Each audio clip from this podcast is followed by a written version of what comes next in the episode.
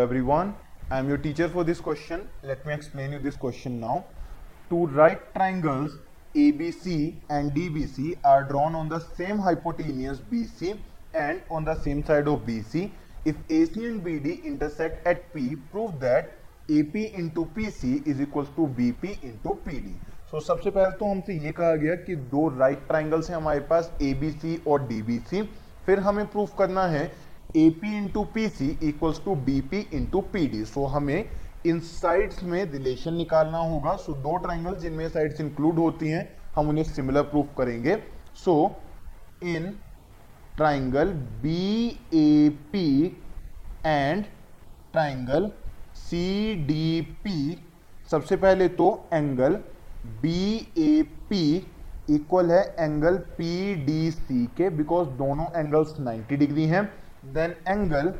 A P B equal है angle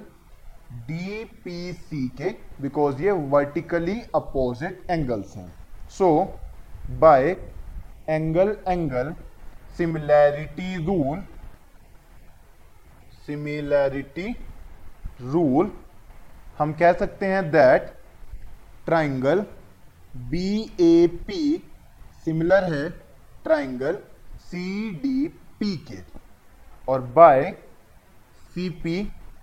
S T यानी कि corresponding part of similar triangles हम कह सकते हैं that A P upon D P is equals to B P upon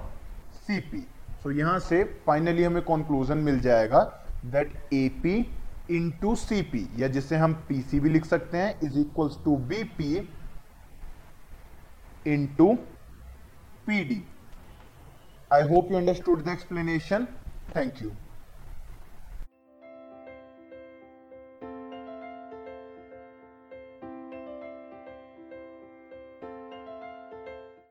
this podcast is brought you by Hubhopper and Shiksha Abhiyan अगर आपको ये पॉडकास्ट पसंद आया तो प्लीज़ लाइक शेयर और सब्सक्राइब करें और वीडियो क्लासेस के लिए शिक्षा अभियान के यूट्यूब चैनल पर जाएँ।